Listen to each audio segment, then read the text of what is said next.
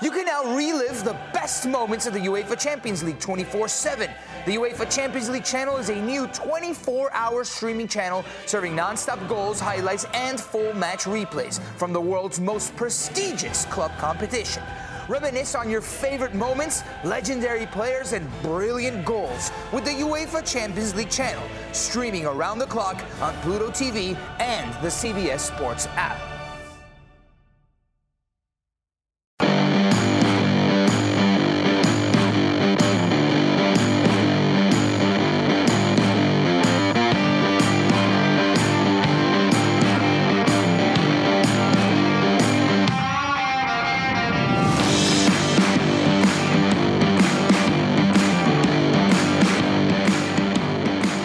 Up? Hello, everybody. Welcome back to Roll Pod, an Alabama sports podcast from Bama 247. I am your host, Cody Goodwin, joined again 247 Sports senior writer John Talty and fellow Bama 247 staff writer Mike Rodak. We are here um, late on Monday night after both the Rose Bowl and the Sugar Bowl. We know who's going to be in the national championship next week in Houston. It will be number one Michigan, number two Washington.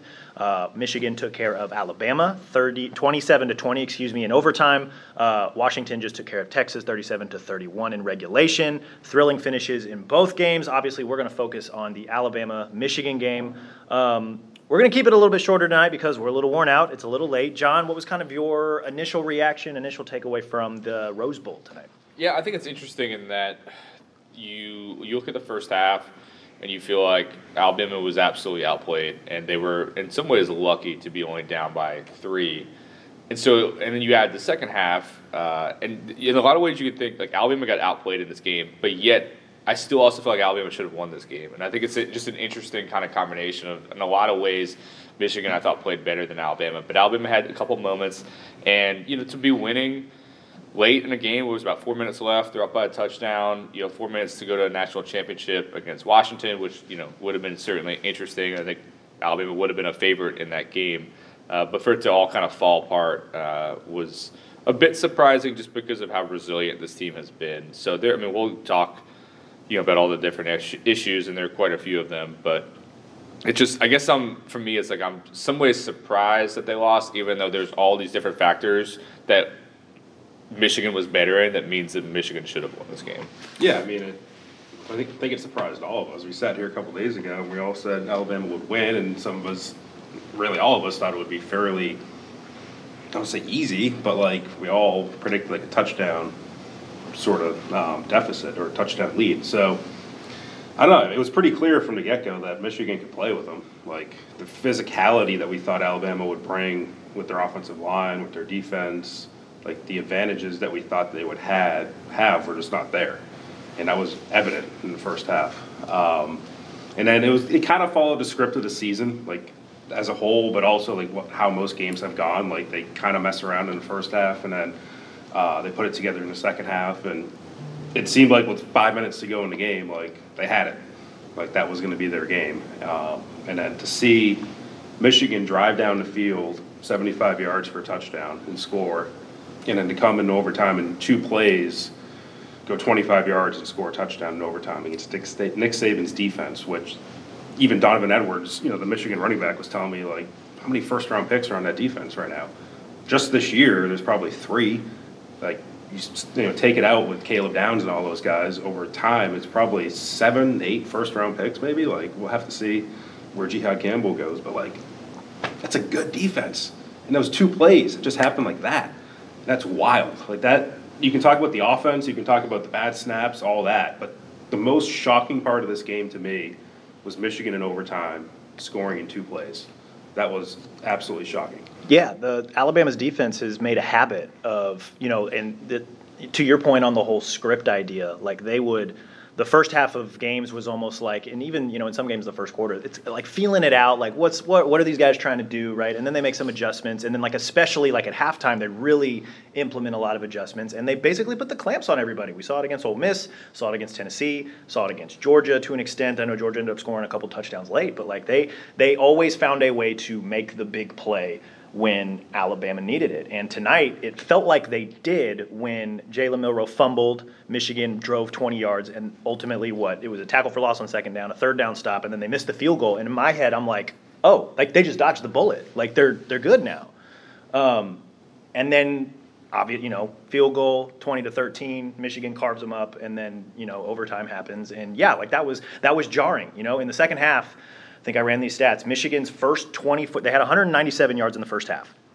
Their first 12 plays of the second half, 24 total yards, and then their last 12 plays, 100 even and 14 points. Yeah. Like it was wild. Like they just it's I you know and you know give credit to Michigan for you know it was really like their senior trio on offense right like JJ McCarthy I guess he's not a senior but JJ McCarthy Roman Wilson and Blake Corum that just really you know that was the drive and then Corum obviously did what he did in overtime but yeah I agree like that was I thought the defense would get a stop because we've seen them get stops over and over and over again so it was jarring that they didn't And I was sitting there, and the, the offense too. We can talk about because I was sitting there at one point. I'm like, second half, Jalen Milroe has 93 passing yards. I think he had 40 rushing yards when I looked down, and they were winning, and they're winning by a touchdown.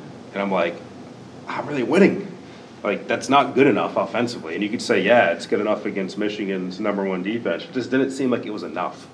Um, and his final line, 16 to 23 for 116, no touchdowns. Like 63 rushing yards on, on 21 carries. That includes the sacks. Like, just wasn't good enough from Milroe. And he didn't have a bad game by any means, but just in a game like that, you need a little bit more. You needed a championship level performance out of him. I don't think they got it. Um, I mean, Justice Haynes, 7.8 yards a carry. Jam Miller, an 11 yard carry. Jason McClellan, 6.2 yards per carry. Like, they were doing it enough on, in the ground game, but to have that passing game I don't know if fail's the right word, but falls short considerably, I think is still an underrated part of this game. Yeah, the uh, just a quick synopsis of the game. You know, Alabama recovered a muff punt, scored um, to go up 7-0. Michigan ultimately battles back for you know two touchdowns in the first half, 13-10 lead at half. Um, Alabama does their thing. They you know they I thought they moved the ball actually fairly well early in the second half. Like they you know couple of bad snaps stalled one drive, Milroe fumbled another, and then they scored a touchdown. Um, you know, like they were moving the ball pretty well in the second half, and just silly little mistakes here and there. Um, but like you said, it, it wasn't enough. Um, and I give a lot of credit, honestly, to Michigan's defense. I know we're kind of bouncing around ideas here, but John, I'm kind of curious what you thought. Like Michigan's defense, like one, they were not afraid, like Mike said, which was very impressive right out of the gate. But two, I feel like you know Milroe kind of, you know, similar to the defense, kind of eases his way into games, and then he really starts to light it up second, third, fourth quarter. Michigan didn't really allow him to kind of ease in, right? Like two sacks in the first series. Um, you know, if not for the muff punt, like who knows what Michigan does with that next possession. Um, and he was just, you know, like Alabama's offensive line gave up what six or seven sacks tonight. Like who knows how many more pressures? And Michigan really wasn't blitzing a ton. Like they were just getting home and they were doing different stunts and twists and stuff. And I don't know that he ever got comfortable. And because he is naturally a slow starter and he didn't get comfortable early, um, it just it was kind of, you know, Alabama was playing with fire, right? And ultimately, they, you know, they had been playing with fire all season, but it burned them tonight. Yeah, he didn't seem fully comfortable on the grass either. You know, I feel like a couple of his runs, him trying to plant, seemed to struggle a little bit there. But yeah, I, mean, I think we said it on the last podcast before the game that you know the the stats show that they're number one defense in the country, and there are a lot of things that made you believe this was a really legit defense, but they just some of the teams that they had played just were not at the level of what we've seen in the SEC, and so there was just that question: Are they really legit, or have they just been inflated by these other opponents? When they're mentioning Maryland as one of the best and Ohio State, it just doesn't really match some of the SEC offenses. And I think you know, Mike, you said early on, like this team can play with them, and you felt very early on that they could compete with them. Um, and there's been a lot made, and more the Michigan side of things, of just it was the beat Ohio State period, then it the changed it to beat Georgia, and then it became beat Alabama. And I was talking to Blake Corum after the game today about it, and that's offense, but it's defense too. Is that like they made it a major priority to get physically stronger, and you saw them today, both defensively and then also offensively late. They could push Alabama around a little bit. Like they could match up physical. I mean, Alabama has some big dudes, and Michigan did not get blown out. They did not get pushed out. They had enough athletes to compete with Alabama. There's just not that many teams that can do that. We have not seen many teams be able to do that. I think this year it's been Texas and Georgia, probably from athletic caliber, and Michigan absolutely believe. And I just think you think sometimes you fall into the lull of like what these brands are. And Michigan, you just don't think of them quite that way. But mm-hmm. this is kind of a, some of the journalists, this, you know, today were saying like this is kind of their last dance team. Like all the pieces were meant to be for this year, and we we saw that on display today. And they like Jesse Minter, who we've talked about on the podcast this week, like I think is a future head coach. I think he called a great game. Um, and I think when I was talking to him after the game, like he said, we have to be aggressive. Like we have to go after them. We can't let them come to us. Basically said we want. We felt you know that the deep passing, the vertical passing game was like major concern. We wanted to make sure that didn't happen. They completely took that out of the game. Uh, you know they let, let, up some running uh, in the second half, but um, the defense just did a great job. You know I don't think Alabama's offense was awful. I mean we'll talk about the snaps here in a second, but uh, you know just two just really good teams I think, and uh, Michigan was better tonight. I really think they were.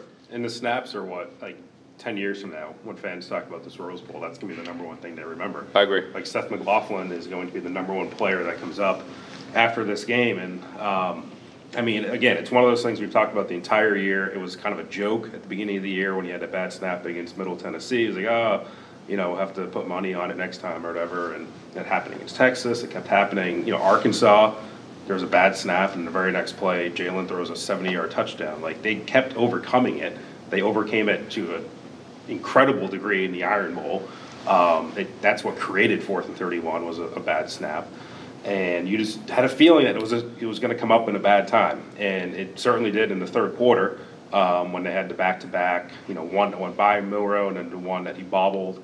I think you, Cody, counted like ten of them that were just low or off at, at, at least point. at least ten because right I'm spending half the fourth quarter making sure we've got the instant ready to go. So there's probably mm-hmm. a few that I'll have to go track in the rewatch. And then that final play is kind of the the nail in the coffin. You know, it just you could tell Chris Fowler, who was calling the game live, even said low snap when when it happened. Um, and you, I took a screenshot of Milroe reaching down to get the ball, and you know there was different versions of the story from players after the game. I don't know how exactly it changed what Jalen Milroe was doing. We didn't have much of an opportunity to ask him. Uh, did it change? Was he going to go to Roydell Williams on the, the swing? Um, was he going to do something else? He just kind of seemed like panicked a little bit and just kind of ran it up the middle um, and, and tried to make something out of nothing, and it didn't work. And again, there's a lot of things that put Alabama in that position, but that's what people are going to remember. And I think it's it's going to be really tough for Seth McLaughlin to come back from that. Um, you know, I think for a, a, guy who's 22, 23 years old, he's a senior, to have him not talk about it in the locker room after the game and, and decline it and, and, walk out, I don't think was a great look. And, um, you know, Jalen Milroe had to answer for it. He's had to answer for it all year. Um, and some of it's Ben been Milroe's fault. I don't think it's entirely McLaughlin, but it, it's hard to see him as Alabama's starting center next year after this. Well, and even I, I think Mike, you and I are standing next to each other on the sideline. Like it was a couple plays earlier where like. I mean, it was like a fastball snap that came in real hot on Jalen, and he able, was able to get it. But like, I mean, we're talking mostly about the low bad snaps, but mm-hmm. even some of the other ones, just like we're not like just their tempo was off, and it just, I don't know. I mean, I think not to go Star Wars here, but like a lot of times people have talked about you know the flaw in Alabama's Death Star, and for so long it was special teams. And I even talked to Will Reichard about that today. It's just like yeah, like when I came in here, like it was like that's the one flaw of Alabama, is special teams. Special teams was awesome tonight. I yeah. mean, the punter was incredible. Will Reichard hitting two fifty plus yarders. So I don't know why. Maybe Alabama just needs one weird thing to kind of keep it interesting. But like the snapping issues were a problem all year. We talked about it ad nauseum. And I was gonna say, how many links did Mike share in the middle of the right. game where he like, put dates times on? Have we written about that? Yeah, and it cost him, you know. And it's it's unbelievable that snapping issues could cost you a Rose Bowl, but in many ways it, it did. I mean, and, right. and Tyler Booker was talking after the game about just drive killers and like not to just put it all in one guy, but those bad snaps were drive killers. They were. I mean, there were multiple times where it killed promising drives. And uh, I, I, don't. Again, I'm not a uh, offensive line expert. I don't know how much of the breakdown is Seth versus Jalen, but it at least seems like it's more Seth, just from someone who's watched a little bit of football. I mean, I could see Saban's reaction when I asked Milroe about it. I just think Saban seems exasperated with McLaughlin and he put his hands in his he put his face in his yeah, hands, didn't he? Yeah, he did. And um, I don't know. It's like, is there somebody better in the portal right now? Probably not.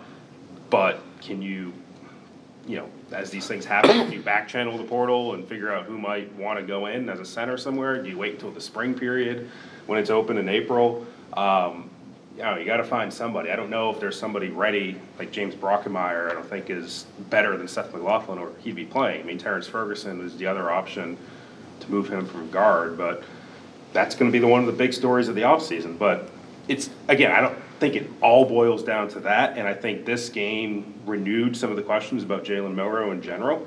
Um, is he good enough next year as their starter to win a national title, regardless of who's snapping him the ball? I think I would have more doubt coming out of this game than I would have coming out of the Georgia game, certainly. Um, I don't think he's going to be the Heisman favorite, as people kind of predicted. And, you know, even with maybe Ryan Williams becomes a big name or whatever at wide receiver, like, it's gonna, the offense is not gonna look a whole lot different. Like, it- Tommy Rees comes back, Milroe comes back.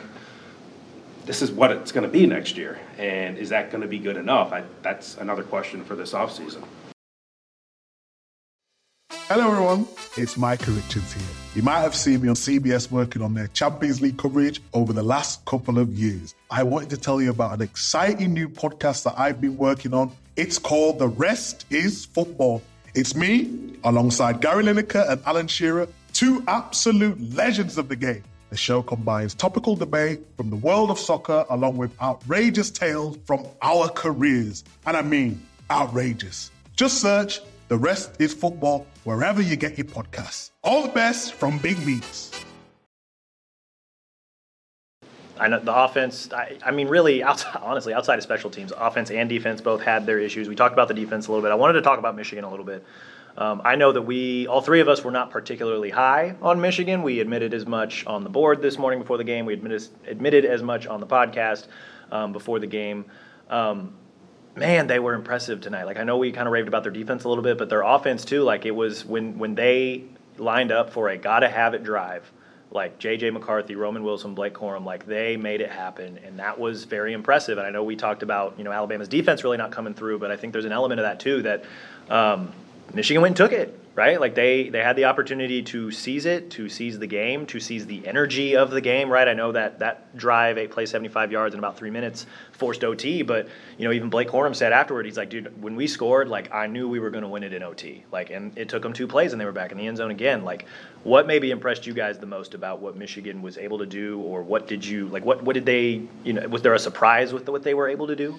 I think just what you said there, I think, is a big part of it because I think it's both of these teams, both in terms of who they are this year, but also just the last few years, kind of were playing to who they were. It was like Bama struggles, they find a way to kind of figure it out in the middle of the game, and then they win a game. That's kind of, and it was like Michigan, you know, especially the last couple of years, just can't get over that semifinal hump. Like it was playing kind of to to the narratives that we have mm-hmm. about these two teams, and that's like I remember, you know, around the five minute mark going down the elevator, I will fully admit I was like Alabama's winning this game. I was thinking about what do I want to ask players after the game about national championship. Like I was, I really thought that Michigan had not no chance, but very little chance. I just did not believe in JJ to deliver that kind of drive in that moment, given that their offense was not good in the second half. I mean, Alabama's defense was very good um, and stopping them over and over again. And so I just did not have a lot of faith in Michigan to deliver there. And so the fact that they did, I thought was incredibly impressive. And then you guys mentioned the overtime, uh, you know, series. I mean,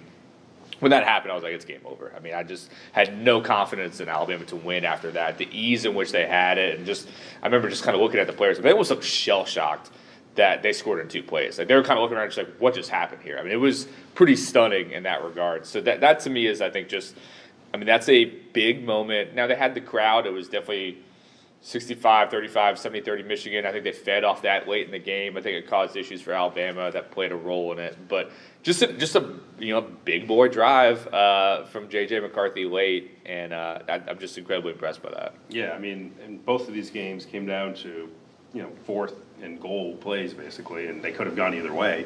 And we could be talking about Alabama versus Texas just Yeah. as easily, but um, with the result of Michigan and Washington playing for a national title, I mean, it's a it's a day that resets college football because I think we all thought to some degree the SEC was superior, and the Big Ten has had a lot of trouble getting over the hump and, and getting to this point. And you have one Big Ten team, and you have a truly a second Big Ten team in Washington um, that is now there, beating two SEC teams as it will be next year, and that is a bad day for Greg Sankey, a very good day for Tony Petitti, um, and really just kind of resetting everybody's thinking on this. Like, I think a lot of people, you know, to some degree would be justified in saying they didn't believe Washington could stack up once they got out of the Pac-12, and um, out of the Pac-12 schedule and started playing teams like this, that Michigan wouldn't stack up against Alabama physically. And all that was wrong. Like, and what does that mean going forward when you're talking about how much longer Nick Saban has and what happens with Georgia and Kirby Smart? Like, the Big Ten showed something um, today, and that's again, it's it's an earthquake um, in college football to me. I like that. Yeah. No, I was cracking the joke in the hospitality room as we were watching the end of Washington, Texas. I was like, "Hey, all Big Ten final, right? Like, when's the last time? You know, that's obviously never happened before, but just kind of fun to poke at that." Um, I did want to kind of, you know, we, are not going to do like a full season obit here. I think we'll probably save that for later in the week after we get some sleep um, and get back home to Birmingham and Tuscaloosa. But I did want to ask you guys, um, you know, I know Saban in his post game presser made the comment, um, I'm probably going to butcher it word for word, but, you know, said something to the effect of like, this was one of the most fantastic seasons in Alabama football history, just based on where they came from, you know, the week two loss to Texas, the week three debacle at South Florida, to then ultimately win the SEC and get to the college football playoff. I'm curious, I'll, you know, throw it out, whoever wants to answer first, kind of what you guys thought about that and, um, you know, I don't need a full detail on Alabama season, but just you know, do you agree? Do you disagree? Do you have thoughts on it? I mean, it's it's kind of been in line with what he's done all year. Like after the Texas loss, he was very positive. After the South Florida loss, he was very positive, and he's always kind of kept the expectations low about this team, even from before the season when he was talking about, "I'm not sure if we're talented enough to win a national championship, but our team has all the right stuff." Well, that was prophetic because here we are, and this team had the right stuff. It felt like they were more together. We heard players this week talking about how there's more team chemistry this year than other years. Like I don't think that was the issue. Um, again, it just they just weren't quite good enough, and it feels like this was kind of their ceiling based on what we saw. But then at the same time, like you said, like they really should have won the game. And at the same time, you wouldn't be surprised if they had won a national title. So, you know, they overachieved. I wouldn't say they underachieved, but like it just, I don't know. It, it was a weird season, and I think Saban's just trying to appreciate it. Um, and obviously, he's at the point in his career where I think he's just trying to appreciate everything that happens, and um, he just, you're not going to see much of the yelling and uh, we're mad about this and X, Y, Z happening. It was a very kind of subdued, um, grateful Saban after the game, and read into that as you will. I don't know if anybody knows the, the true, um, you know, future of him, but that's that's kind of what he was saying. Is, is it was one of the most amazing seasons in Alabama history. Is, is what he called it. John, what do you think? I think it's classic Nick Saban. I mean, this is a process, not results guy. And if you look at the process of this team's improvement over the course of the season, yeah, I think that checks out. I mean, I think the results clearly weren't what Alabama fans have come to expect especially being in a semifinal like this. I mean, we've made this point a lot over the last couple weeks. I mean, they since 2014, which is the first one, and he's admitted he made mistakes. Like they win every semifinal. Like you can basically bank. I mean, was, some of us were making, uh, you know, flight plans to Houston. It's just what you're used, you know, for the national championship game. And we've been through this radio a couple of times. And one of our friends who will remain nameless said, like, I've never had to cancel my flight before. I usually just like it just rolls on through. And so that's kind of just unique for us to have to go through. Like Al- Alabama's in the semifinal, then they're going to be in a championship. Like that's just kind of what you get used to doing. So that was kind of unique. But I mean, if I'm taking a step back and not viewing it from a Saban lens, like, is it one of the most fantastic Alabama seasons? No, they lost in the semifinal. Like this is a program that's won 17 national championships. Like right. those are the fantastic years. Like I, not to be too results oriented here, but like that's what we judge this world on. And right. so I 100 percent understand what Nick Saban is saying. I think from a journalistic standpoint, it's been one of my more interesting and enjoyable seasons to cover just because it was so unusual and unpredictable and it wasn't as much as fans didn't like it, it wasn't the joyless burner ball where you just know how much are they winning by, not if they're going to win. Like every week was there were stakes to it. I mean, I think Saban probably understood that too. Like it took a lot for him on a daily basis just to get them to this moment, which I think he can appreciate. But um, no, I mean, I, I, think a program that's won all that's won, it's it's not the most fantastic season, but like Mike said, I think he's appreciating things more, and that's great for him too. Yeah, no, I, I think I think it was a successful season, um, and it's weird to use that word because I'm not sure that I would actually call it a success. Um, like I think there were elements of success that were had, like they just the growth from you know week two, week three to you know like I would I know I know you said that this was maybe kind of their ceiling this game. I would argue that the Georgia game was really their ceiling. I Right. thought that was as good. I, the team that took the field that day in Atlanta was the the best team in the country, I think. And you know they were able, you know, after everything that they went through the season, I think there's something to be said for putting themselves in position to you know compete in the national semifinals, to really have quite a few chances to win this game and get to the national championship game. Um, you know, but that's you know, I, you got to win it, right? Like that's he may not be results oriented, but the rest of the world is, right? And not to like cross over sports here, but I believe this even before the game, and I think I believe it even more now. Georgia was their Super Bowl. That was the game that they wanted. I think it was very important for them to reestablish themselves as the standard of college mm-hmm. football. Now it didn't end up working out, but like I think they built a lot of the season into beating Georgia, and I think they accomplished that. And it's like we made this point, like the naysayers were kind of gone. They hit the mountaintop that they wanted to hit. Could they rank it up one more time? And I think that that was, you know, something that maybe they just weren't able to do. And I don't know if the team we saw today would have beaten Texas or Washington, No, I, I agree. regardless of who won that game. I agree. Too many mistakes. Way too many mistakes. Which in a game like this, like those, you know, they took the number one team in the country to OT, and there's something to be said about that. But like, clean up how many of those mistakes, and it doesn't even go to regulation. They win the game, right? Like, and it's you know that's what's probably going to eat at these guys, especially Saban, especially the outgoing seniors who are leaving. Like that's And it's Man. funny, like I was almost laughing earlier when you were saying how this season's maybe not a success. Like it's all relative because we hold Alabama to the highest standard, but like they did go to overtime and they were also like about four minutes away from being in the national championship game. Like that is a success, and like a million schools would kill to be that. But like for Alabama, it is championship or bust. We've talked about it a million times, and so like Yeah. relative to that, it's not. that's kind of what I meant by like there were successful elements to the season, but I, overall, I'm not sure that I would call it a success. But They I mean, played so many close games, and at some point, like you play that many close games, you're gonna lose one. yeah. Yeah. And so the second one they lost. Yeah. So I, there's something to be said about having the mental fortitude to you know navigate all those challenges and and to put yourself in position. To, you know, I there's if you would have told me that Alabama had a touchdown lead with four minutes to go against Michigan and Michigan had the ball, which meant Alabama's defense was on the field, I'm like, yeah, they're probably winning that game, Yeah. right? Especially if. Michigan's got to go 75 yards in the four minutes, right? So there's something to be said about putting yourself in that position, but also there has been so many times where they have not only put themselves in position but have taken advantage of that opportunity, and they just didn't do it tonight Nope. That is uh, that's kind of the season. That's I mean that's really kind of our our recap on the game and. Um, you know, this week at the Rose Bowl, it was a lot of fun. It was a lot of work. Um, I think all three of us are really, really tired and probably need a nap. Um, but we'll make sure to get this up on first thing Tuesday morning for you guys to listen to. Um, we'll be back sometime probably later this week. I'd like to do a full obit um, after we kind of get some rest and recharge our batteries a little bit. Um, I'd like to kind of take a step back and look at the season as a whole, things we liked, things we didn't. Um, you know, we'll do that in podcast form. We'll do that in written form.